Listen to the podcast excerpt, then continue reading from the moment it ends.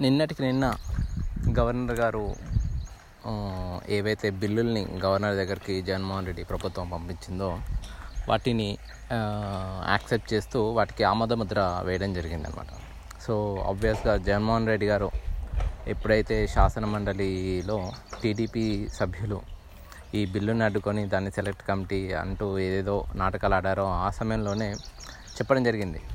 This is just a delay. But the decision will be taken soon అని. అంటే ఇది ఒక నెల రోజుల పాటు మాత్రమే మీరు డిలే చేయగలిగారు కానీ అది లాస్ట్కి మళ్ళీ గవర్నర్ దగ్గరికి వెళ్తుంది. శాసన మండలికి ఒక బిల్లుని అడ్డుకునే అధికారం లేదు. వాళ్ళు దాన్ని వాయిదా వేసే అధికారం కూడా వాళ్ళు లేదు.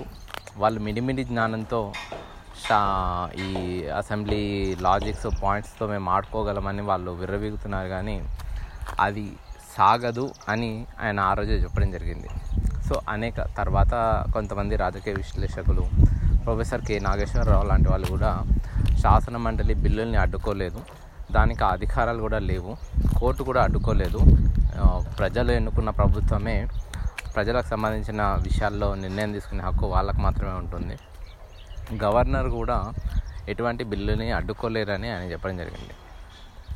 సో దానికి తగ్గట్టుగానే ఇప్పుడు మనకి ఈ బిల్లుల్ని ఏవైతే మూడు రాజధానుల బిల్లులు ఏవైతే ఉన్నాయో ఆ మూడు రాజధానులని ఆమోదిస్తూ బిల్లుకి ఆమోద ముద్ర వేయడం జరిగింది. సో దీంట్లో ప్రొఫెసర్ కె. నాగేశ్వరరావు గారు విశ్లేషణ ద్వారా నాకు తెలిసింది ఏంటంటే సహజంగా గవర్నర్లు ఏదైతే రాష్ట్ర ప్రభుత్వం లేదా కేబినెట్ తీసుకున్న నిర్ణయాలని ఆయనకి ఒక ఫార్మాలిటీ ప్రకారం ఆయనకు పంపిస్తారే కానీ ఆయన విధానపరమైన విషయాల్లో ఆయనకు ఎటువంటి అధికారం ఉండదు సహజంగా ఏ రాష్ట్రంలో కూడా గవర్నర్ వచ్చేసి రాష్ట్రం యొక్క విధానపరమైన నిర్ణయాలని క్వశ్చన్ చేస్తూ లేదా వాటికి ఆమతముద్ర వేయకుండా తాత్సారం చేయడం లాంటిది ఎక్కడ జరగదు. ఎందు ఎందుకు జరగదంటే గవర్నర్ అనే వాళ్ళు కేంద్ర ప్రభుత్వం నియమించిన వ్యక్తులు. మరి వాళ్ళకి అంటే తమ యొక్క అధికారాల గురించిన విశ్వ విస్తృతమైన పరిజ్ఞానం అనేది వాళ్ళకి ఆల్రెడీ అంటే గవర్నర్లు అయ్యాక వాళ్ళకి తెలియజేయడం జరుగుతుంటుంది. గతంలో ఇలా కొంతమంది గవర్నర్లు కేంద్ర ప్రభుత్వం చెప్పు చేతల్లో ఉండి వాళ్ళు విధానపరమైన నిర్ణయాలు తీసుకున్నప్పుడు సుప్రీంకోర్టులో వాళ్ళకి మొట్టుకాయలు వేసిన సందర్భాలు కూడా ఉన్నాయన్నమాట. ఏసీ గవర్నర్లకి అప్పుడు సుప్రీంకోర్టు ఒక కేసులో ఏం చెప్పిందంటే గవర్నర్లకి విధానపరమైన నిర్ణయాలు తీసుకునే అధికారం ఉండదు. మీరు రాష్ట్ర ప్రభుత్వం మీ వద్దకు పంపించిన వాటిని మీరు ఆమోద ముద్ర వేసి పంపించాల్సింది తప్ప వచ్చి మీకు మీరు ఒక రాజ్యాంగేతర శక్తిగానో రాజ్యాంగ శక్తిగానో మీకు మీరు ఆపాదించుకోవద్దు. మీకు లేని అధికారాలను మీకు ఆపాదించుకోకండి అని అప్పుడు మొట్టికాయలు వేయడం జరిగిందనమాట సహజంగా గవర్నర్ యొక్క అంటే రాజకీయాల్లో గవర్నర్ ఎప్పుడు ప్రముఖ పాత్ర వహిస్తారంటే ఎప్పుడైతే ఈ అధికారం చేతులు మారే దశలో అధికారం చేతులు మారే దశలో మాత్రమే గవర్నర్ గారు తన అధికారాలని ప్రదర్శించడం జరుగుతుంటుంది. అంతకుమించి ఆ గవర్నర్ ఎప్పుడూ ఇంకే ఇంకే విషయంలోనూ ఆయన కలగజేసుకోవడం కానీ మిగతాది కానీ జరగదు. ఎందుకంటే దాని ద్వారా అపప్రదం మూట కట్టుకోవడం తప్పించి ఆయన సాధించేది ఏది ఉండదు. ఒకవేళ గవర్నర్ ఒక రాష్ట్ర విధానపరమైన నిర్ణయాల్లో జోక్యం చేసుకుంటే ఆయనకి హైకోర్టులోనూ కోర్టుల్లో ఆయనకు మట్టుకాయలు తగులుతాయి తప్పించి అంటే ఆయన పదవి యొక్క హుందాతనాన్ని ఆయన హుందాతనాన్ని కోల్పోవడం జరుగుతుంది ప్రజలందరి ముందు కాబట్టి. ఏ గవర్నర్ కూడా సా సాహసానికి పూనుకోరనమాట సో సహజంగానే ప్రభుత్వం టీడీపీ ఏం భావించిందంటే బీజేపీకి దగ్గరగా ఉండటం వల్ల గవర్నర్ ద్వారా ఇటువంటివి మనం చేయొచ్చు అని వాళ్ళు భావించడం జరిగింది. ఆ ఉద్దేశంతోనే వాళ్ళు బీజేపీకి దగ్గర అవడం కానీ మిగతాది కానీ జరిగింది. కానీ ఒకవేళ వాళ్ళు బీజేపీకి దగ్గర ఉన్నా కానీ గవర్నర్ ద్వారా ఒక రాష్ట్ర ప్రభుత్వం యొక్క విధానపరమైన నిర్ణయాన్ని వాళ్ళు ప్రశ్నించలేరు అడ్డుకోలేరు. ఒకవేళ అది రాజ్యాంగపరమైనది అయితే మాత్రమే రాజ్యాంగపరంగా దాంట్లో తప్పులుంటే మాత్రమే రాజ్యాంగ విరుద్ధంగా ఉన్న నిర్ణయాలు అయితే మాత్రమే వాటిని మనం అడ్డుకోవడానికి అవకాశం ఉంటుంది. దానికి గవర్నర్ వరకు వెళ్ళవలసిన అవసరం లేదు. కోర్టులో ఒక కేసు వేసినా కూడా అది ఆగిపోతుంది. పర్ఫెక్ట్ ఎగ్జాంపుల్ ఏంటంటే అది సింగపూర్ uh, ప్రాజెక్టో ఏదో ఏదో పేరు సింగపూర్ ఛాలెంజ్. ఆ ఓపెన్ ఛాలెంజ్ సింగపూర్ ఛాలెంజ్ అని అప్పుడు ఏదో అన్నారు ఆ పేరు.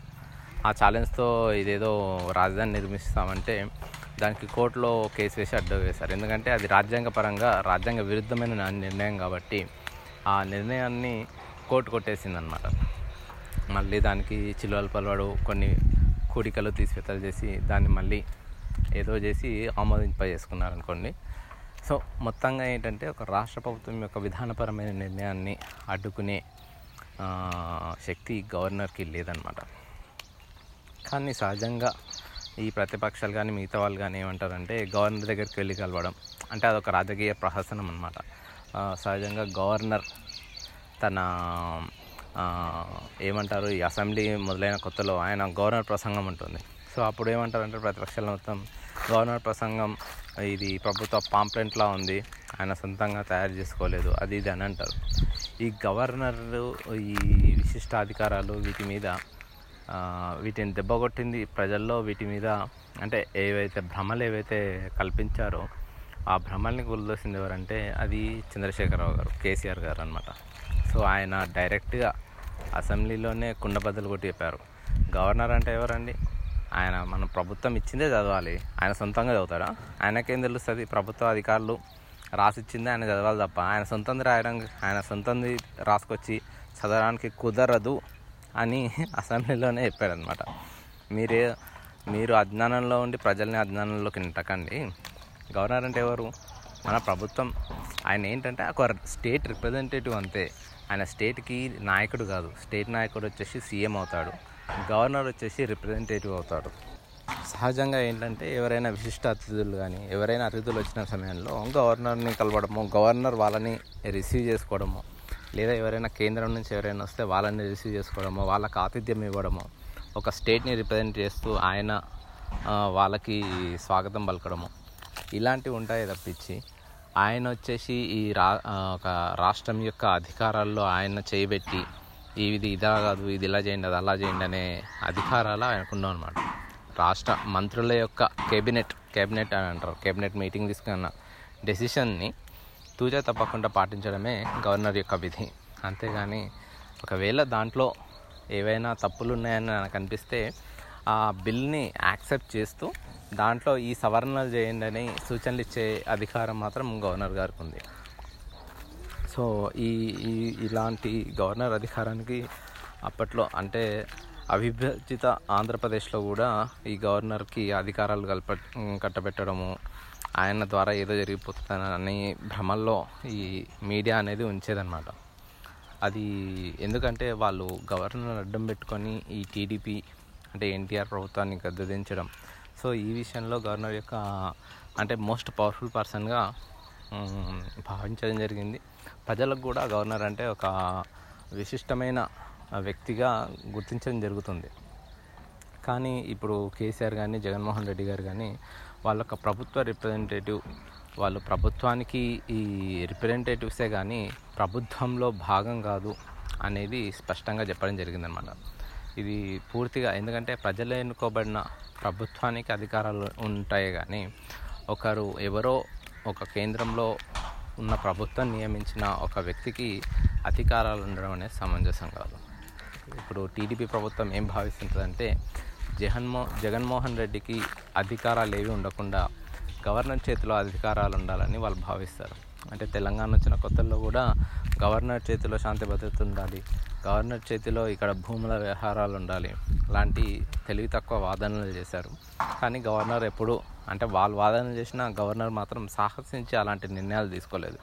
ఎందుకంటే అలాంటి నిర్ణయాలు తీసుకుంటే దానికి జరగబోయే పరిణామాలు కూడా అతనికి తెలుసు కాబట్టి అలాంటి నిర్ణయాలు గవర్నర్లు తీసుకోరు. సో ఇప్పుడు మన ఈ మూడు బిల్లులో రా దానికి వస్తే మీడియా కూడా దీనికి ఒక కొత్త భాష ఏదో చెప్పింది. టీవీ ఫైవ్లో చూశాను నేను. సో మాటమ తిప్పారు మాట తప్పారు అంటూ ఏదో కొటేషన్ పెట్టారు. నాకు అంటే మూడు బిల్లు మూడు మూడు రాజధానులనే కదా జగన్మోహన్ రెడ్డి చెప్పింది. ఈ మాట తిప్పడం ఏంటి మడమ తిప్పడం ఏంటి జగన్ దీంట్లో అని. అంటే అసలు వీళ్ళు ఏ ఉద్దేశంతో ఆ కొటేషన్ పెట్టారా అని దానికి కాసేపు చూస్తే వాళ్ళు ఒక వీడియో బయట వేయడం జరిగిందనమాట సో ఆ వీడియో బయటలో వాళ్ళు ఏం చెప్పారంటే జగన్మోహన్ రెడ్డిది అసెంబ్లీ క్లిప్పింగ్ ఏదో చూపించారు. అంటే అందులో వీళ్ళు అనేది ఏంటంటే అప్పట్లో ముప్పై వేల ఎకరాల్లో రాజధాని ఉండాలి అని ఈయనే అన్నారు. చంద్రబాబు చంద్రబాబు గారు ముప్పై మూడు వేల ఎకరాలు నేను అంటే జూమ్ వీడియో జూమ్లో ఈయన చంద్రబాబు మాట్లాడుకుని ముప్పై మూడు వేల ఎకరాలు నేను సేకరించిస్తే అప్పుడు అలా అని ఇప్పుడు మళ్ళీ మూడు రాజధానులు అని చేస్తున్నారు. మీరు మాట తప్పారు మడమ తిప్పారు.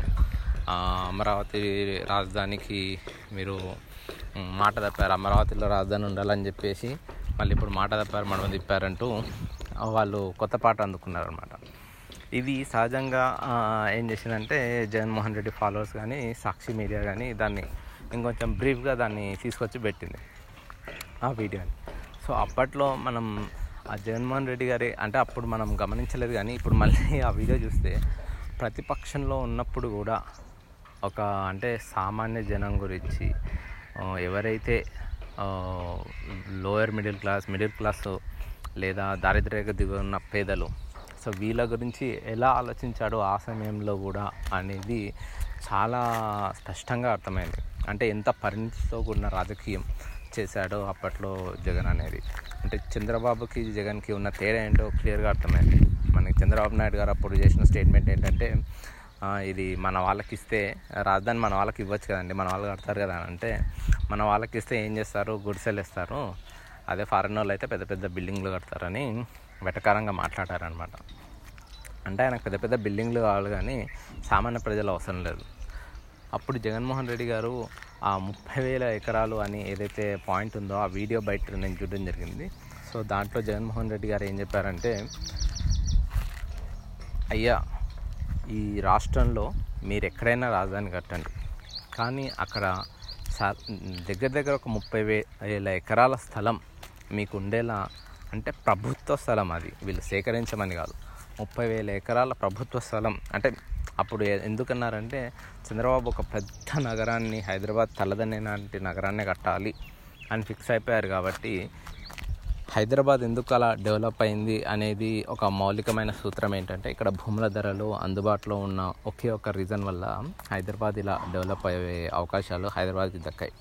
వేరే అంటే హైదరాబాద్ అంత ర్యాపిడ్ డెవలప్మెంట్ ఎలా జరిగిందంటే హైదరాబాద్లో భూములు తక్కువకి దొరకడం చేతనే అంత ర్యాపిడ్ డెవలప్మెంట్ అనేది జరిగింది. వేరే వేరే సిటీస్లో వచ్చేసి ముంబై కానీ బెంగళూరు కానీ పూణే కానీ అక్కడ హై ప్రైజెస్తో భూములు ఉండడం వల్ల అక్కడ స్లో గ్రోత్ అనేది ఉంది. ఎందుకంటే ఆ ఇన్వెస్ట్మెంట్ రేట్ అనేది అంత ఎక్కువగా ఉండదు. అంటే అంత ఎక్కువగా ఇన్వెస్ట్ చేయలేరు అనమాట అంత అంటే ఎందుకంటే ఎక్కువ మనీ అవసరం పడుతుంది కాబట్టి.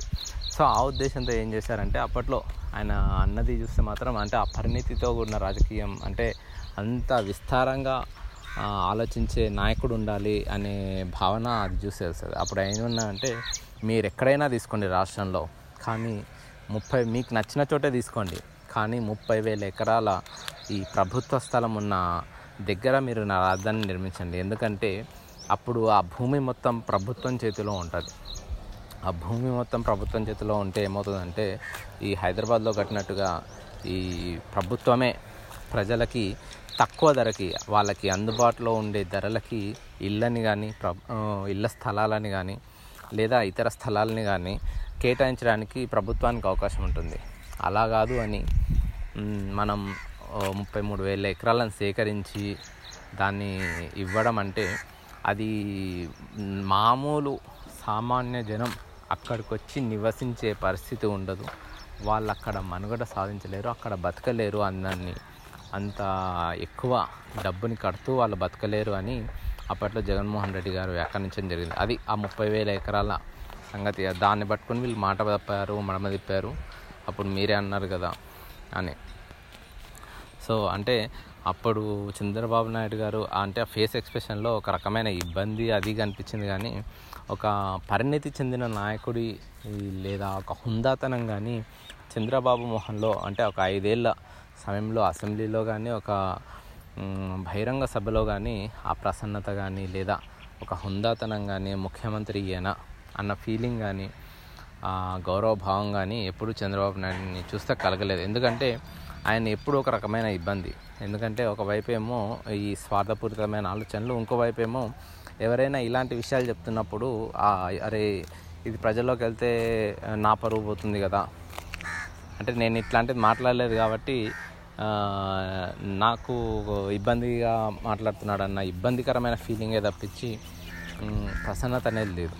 సో దాన్ని పట్టుకొని అంటే ఒక చి- ఎక్కడో ఒక చిన్న పాయింట్ని పట్టుకొని మాట తప్పారు మనం తిప్పారంటూ స్టార్ట్ చేయడం చేశారు. కానీ ఒకటి మీరు గుర్తించాల్సింది ఏంటంటే మనకి ఈ విభ రాష్ట్రం విభజించిన తర్వాత యావత్ ఆంధ్రప్రదేశ్లో ప్రతి ఒక్కరూ ఆలోచించింది ఏంటంటే అయితే వైజాగ్. లేదంటే తిరుపతి లేదంటే కర్నూలు. సో కర్నూలు అనేది ఒక సెంటిమెంట్గా ఉంది కానీ కర్నూలు ఒక రాజధానిగా అనేది హోల్ హార్టెడ్గా అందరు మాత్రం అది ఊహించలేదు హైదరాబాద్ స్థాయిలో. కానీ వైజాగ్ని మాత్రం అందరూ యాక్సెప్ట్ చేసే పరిస్థితిలో ఉంది. ఎందుకంటే వైజాగ్ ఆ మెట్రోపాలిటన్ కల్చర్ ఉంది. ఆ అట్మాస్ఫియర్ అంటే ఒక గ్లోబల్ సిటీ అట్మాస్ఫియర్ ఒక బీచ్ ఉండడం ఆ బీచ్ని అనుకొని ఈ స్టార్ హోటల్స్ ఉండడం టూరిజం ఏరియాగా కూడా మంచి పే- పేరు ఉండడం అండ్ కొంచెం హై క్లాస్ సొసైటీ కూడా అక్కడ బాగా పాతుకుపోవడం అంటే మనకి గ్లోబల్ సిటీ అంటే ఆ హై క్లాస్ సిటీ ఆ పెద్ద పెద్ద భవనాలు అవే కదా. సో అలాంటి హంగులన్నీ విష వైజాగ్ ఉండడం చేత ఆ ప్రకృతి అందాలు ఆ టూరిజం స్పాట్ అంటే ఒక హైదరాబాద్కి ఏవైతే కలిసి వచ్చినాయో అలాంటివి కలిసి వచ్చాయి. ఇంకా హైదరాబాద్ కన్నా బెటర్గా ఎక్స్పాండ్ అయ్యే అవకాశాలు వైజాగ్కి ఉన్నాయి కాబట్టి ప్రజలందరూ వైజాగ్ అవుతుందని భావనలోనే ఉన్నారు. కానీ అనూహ్యంగా విజయవాడ చుట్టుపక్కల ప్రాంతాలనే పేరు రావడం ఆ తర్వాత వీళ్ళు ఇప్పుడు ఆ తుళ్ళూరు ఆ ఆ ఏరియాలో మంగళగిరి ఆ ఏరియాల్లో వీళ్ళు పెట్టడం దానికి ఎక్కడో దూరంగా ఉన్న అమరావతి పేరుని తీసుకొచ్చి తగిలేయడంతో ఆ అమరావతి ఇప్పుడు తగలబడుతుంది ఇలా. సో మొత్తానికి అమరావతిని ఇప్పుడు శాసన అడ్మినిస్ట్రేటివ్ క్యాపిటల్గా చేశారు. అండ్ మనకి వైజాగ్ని ఎగ్జిక్యూటివ్ క్యాపిటల్గా చేస్తారు. సో ఎగ్జిక్యూటివ్ క్యాపిటల్ అంటే అదే మన రియల్ క్యాపిటల్ అని మనం అనుకోవచ్చు. ఎందుకంటే అందరు అధికారులు అక్కడే ఉంటారు. అండ్ కర్నూలు వచ్చేసి జ్యుడిషియల్ క్యాపిటల్గా చేస్తారు. సో వాటికంటూ ఒక హోదా అనేది వచ్చేసింది. బట్ వేరే దీంట్లో కూడా జగన్ గారిని అప్రిషియేట్ చేయాల్సిన అవసరం ఏంటంటే వీళ్ళు అమరావతి రైతుల్ని గాలికి వదిలేయలేదు. ఎందుకంటే ఇప్పుడు అమరావతి గత ప్రభుత్వం హా హామీ ఇచ్చినట్టుగా పదేళ్ళలో చేసే పరిస్థితి లేదు కాబట్టి పదిహేనేళ్ళ పాటు కౌలు చెల్లిస్తామని. వాళ్ళకి పూర్తిగా అంటే వాళ్ళ భూముల్ని సేకరించాం కాబట్టి వాళ్ళ భూముల్ని పూర్తిగా అభివృద్ధి చేసి వాళ్ళకి తిరిగి వాళ్ళకి ఇస్తాము. అంటే ఆ ప్లాట్లు అని వీళ్ళు గవర్నమెంట్ హామీ ఇచ్చింది కదా ఆ ప్లాట్లు చేసి వాళ్ళకి ఇస్తామని ఆ హామీ నిలబెట్టుకుంటామని అన్నారు. కానీ దీంట్లో ఒక చిన్న రిప్రజెంటేషన్ కోసం గవర్నమెంట్ uh, ఎదురు చూస్తుంది. ఏంటంటే ఈ అమరావతి రైతులు టీడీపీ చెర నుంచి బయటకు వచ్చి వాళ్ళ ఒక uh, uh, రిప్రజెంటేషన్ ఒక రిప్రజెంటేషన్ కానీ ఒక ఫార్మేషన్లో వాళ్ళు గవర్నమెంట్ని అప్రోచ్ అయితే వాళ్ళ భూముల్ని వాళ్ళకి తిరిగి ఇవ్వడానికి గవర్నమెంట్ సుముఖంగా ఉందనేది చాలా క్లియర్గా తెలుస్తుంది. ఎందుకంటే సహజంగా ఫార్మర్ అనేవాడు ఎవడైనా కానీ ప్లాట్లు వేసుకొని అమ్ముకోవాలనుకోడు. వాడు అందులో పంటలు పండించుకోవాలని అనుకుంటాడు. ఎందుకంటే వాడికి ఆ పని తప్ప ఇంకో పని తెలియదు అండ్ ఆ డైలీ వాడు చేసే ఆ పనిలోనే అతనికి ఆనందం అనేది ఉంటుంది. కానీ ఈ మెజారిటీ పొలాలు వచ్చేసి దాన్ని హైదరాబాద్లోనో లేదా అమెరికాలో ఉన్న ఈ ఎన్ఆర్ఐస్ కానీ వాళ్ళు కొనుక్కోవడం జరిగింది. వాళ్ళు తిరిగి ఈ వాళ్ళు తిరిగి వ్యవసాయం కోసం ఈ భూములు తీసుకుంటారో లేదో నాకు తెలియదు కానీ వాళ్ళ ఫార్మేషన్లో టీడీపీకి ఈ దా లైన్లోంచి బయటకు వచ్చేసి వాళ్ళకి ఫార్మేషన్లో వాళ్ళకి రిప్రజెంటేషన్ ఇస్తే వాళ్ళ భూమిని వాళ్ళకి తిరిగి ఇవ్వడానికి కూడా గవర్నమెంట్ రెడీగా ఉంది అనేది కూడా చాలా క్లియర్గా తెలుస్తుంది. సో ఇది దీనికోసం గవర్నమెంట్ వెయిట్ చేస్తుంది అనేది ఒక టాక్ అయితే నడుస్తుంది. సో మొత్తానికైతే ఇప్పుడు వైజాగ్ అనేది క్యాపిటల్గా అంటే అందరూ ఊహించినట్టుగానే వైజాగ్ అనేది క్యాపిటల్గా ఇప్పుడు ఫిక్స్ అయిపోయింది. అండ్ వైజాగ్ భవిష్యత్తు కూడా మరింత విస్తృతంగా ఉండే అవకాశాలు ఉన్నాయి. సో ఇప్పుడు మనకి ఫ్లైఓవర్స్ కానీ మెట్రో ట్రైన్ కానీ సో మెట్రోని అయితే మనం ఇప్పుడు ముందుకెళ్తుందని మనం ఊహించలేము. ఎందుకంటే ఇప్పుడు ఇప్పుడున్న ఈ కరోనా పరిస్థితుల్లో ఈ పబ్లిక్ ట్రాన్స్పోర్టేషన్ ఎంతవరకు సక్సెస్ అనేది మనం దాన్ని కష్టం అది ఊహించడం. బట్ వైజాగ్ యొక్క అంటే పూర్తి అంటే ఒక రాష్ట్ర ప్రభుత్వం యొక్క పూర్తి దృష్టి వైజాగ్ మీద ఉండడం వల్ల వైజాగ్ ఒక అడ్మినిస్ట్రేటివ్ ఎస్ ఈ ఎగ్జిక్యూటివ్ క్యాపిటల్గా మరింత అభివృద్ధి సాధించే అవకాశాలు ఉన్నాయని మాత్రం చాలా క్లియర్గా చెప్పచ్చు. సో ఎనీవే సో ప్రతిపక్షాలు ఎప్పుడైనా గుర్తించవలసింది ఏంటంటే బాధ్యతాయుతంగా వాళ్ళు వ్యవహరించాలి. హుందాగా ప్రతి చిన్న విషయాన్ని వాళ్ళు పట్టుకొని నానాయాగి చేసి ఏదో చిన్న లా పాయింట్ పెట్టుకొని వీళ్ళని సైంధవుడిలా సైంధవులు అని అంటారు కదా వాళ్ళు ప్రతి ఊర్లో ఉంటారనమాట అట్లా ప్రతి దానికి అడ్డుపడి దాన్ని నానా యాగి చేస్తే వాళ్ళు ప్రజల్లో వాళ్ళు ఒక రకమైన ఆ, చూరగొంటారు కానీ ప్రజల్లో అభిమానాన్ని వాళ్ళు చూరగొనలేరు. నిజం అంటే ఈ సైంధవుడు లాంటి టీడీపీ చంద్రబాబు లాంటి వాళ్ళు సహజంగా ప్రతి ఊర్లో ఉంటారు. అంటే ఆ ఊ వాళ్ళు ఏం చేస్తారంటే వాళ్ళకి సహజంగా ఎటువంటి గుర్తింపు ఉండదన్నమాట. అంటే వాళ్ళని ఎవరు అంత పట్టించుకోరు. సో వాళ్ళు సహజంగా గుర్తింపు కోరుకుంటారు కాబట్టి మనల్ని ఎవరిని పట్టించుకోకపోతే ఎట్లా అని మన వాళ్ళని పట్టించుకోవాలంటే ఏం చేయాలి? వీళ్ళకి సరిగ్గా జరుగుతున్న ఆ వాళ్ళకి పనులు సరిగ్గా జరుగుతున్నాయి అనుకున్న ప్లేసెస్కి వీళ్ళు వెళ్ళి ఏదో ఒక అడ్డుకట్ట వేయడమో లొల్లి చేయడమో లేదా ఇది ఇట్లా చేయొద్దు అది అట్లా చేయొద్దు అని ఏదో ఒక పాయింట్ పట్టుకొని ఆ పాయింట్ని లాగుతూ పని సరిగ్గా జరగకుండా అడ్డుపడి సైంధవుడిలో అడ్డుపడ్డం అని అంటారు అనమాట అడ్డుపడడం చేత ఏం చేస్తారంటే ఆ ఊర్లో పెద్దలంతా వాళ్ళని అంటే ఇంకా వీడు వీటితో మంచిగా ఉంటే పని సవ్యంగా జరుగుతుందని ఇంకా వాడిని వాడిని నెత్తినేసుకోవడం వాడిని కూడా వాడికి కూడా అన్ని వాడికి చెప్పి చేయడము అలాంటివి చేయడం అంటే వాడిని సాటిస్ఫై చేయడం వాడి ఈగోని సాటిస్ఫై చేయడం లాంటిది గతంలో పెద్దలు చేసేవారు. కానీ ప్రస్తుతం రోజులన్నీ మారిపోయాయి కదా. మన గ్రామాల్లో కూడా యువకులు ముందుకు రావడం జరిగింది. ఇలాంటి సైంధవుడు లాంటి వాళ్ళని పక్కకి నెట్టేసి వాళ్ళు పనుల్ని సవ్యంగా చేసుకోవడం లాంటివి జరిగాయి. సో రోజులు మారాయి కాబట్టి ఈ సైంధవుడు లాంటి వాళ్ళు ఊర్లలో వాళ్ళు వాళ్ళ హవా చూపించుకోవడం కానీ వాళ్ళు ఎక్స్ట్రాల్ చేయడం కానీ తగ్గించేశారు. సో వాళ్ళందరినీ చూసి ప్రస్తుతం చంద్రబాబు నాయుడు లాంటి వారు వాళ్ళు సైలెంట్గా ఉండడము లేదంటే సవ్యంగా పనిచేయడము నేర్చుకోవడం మంచిది.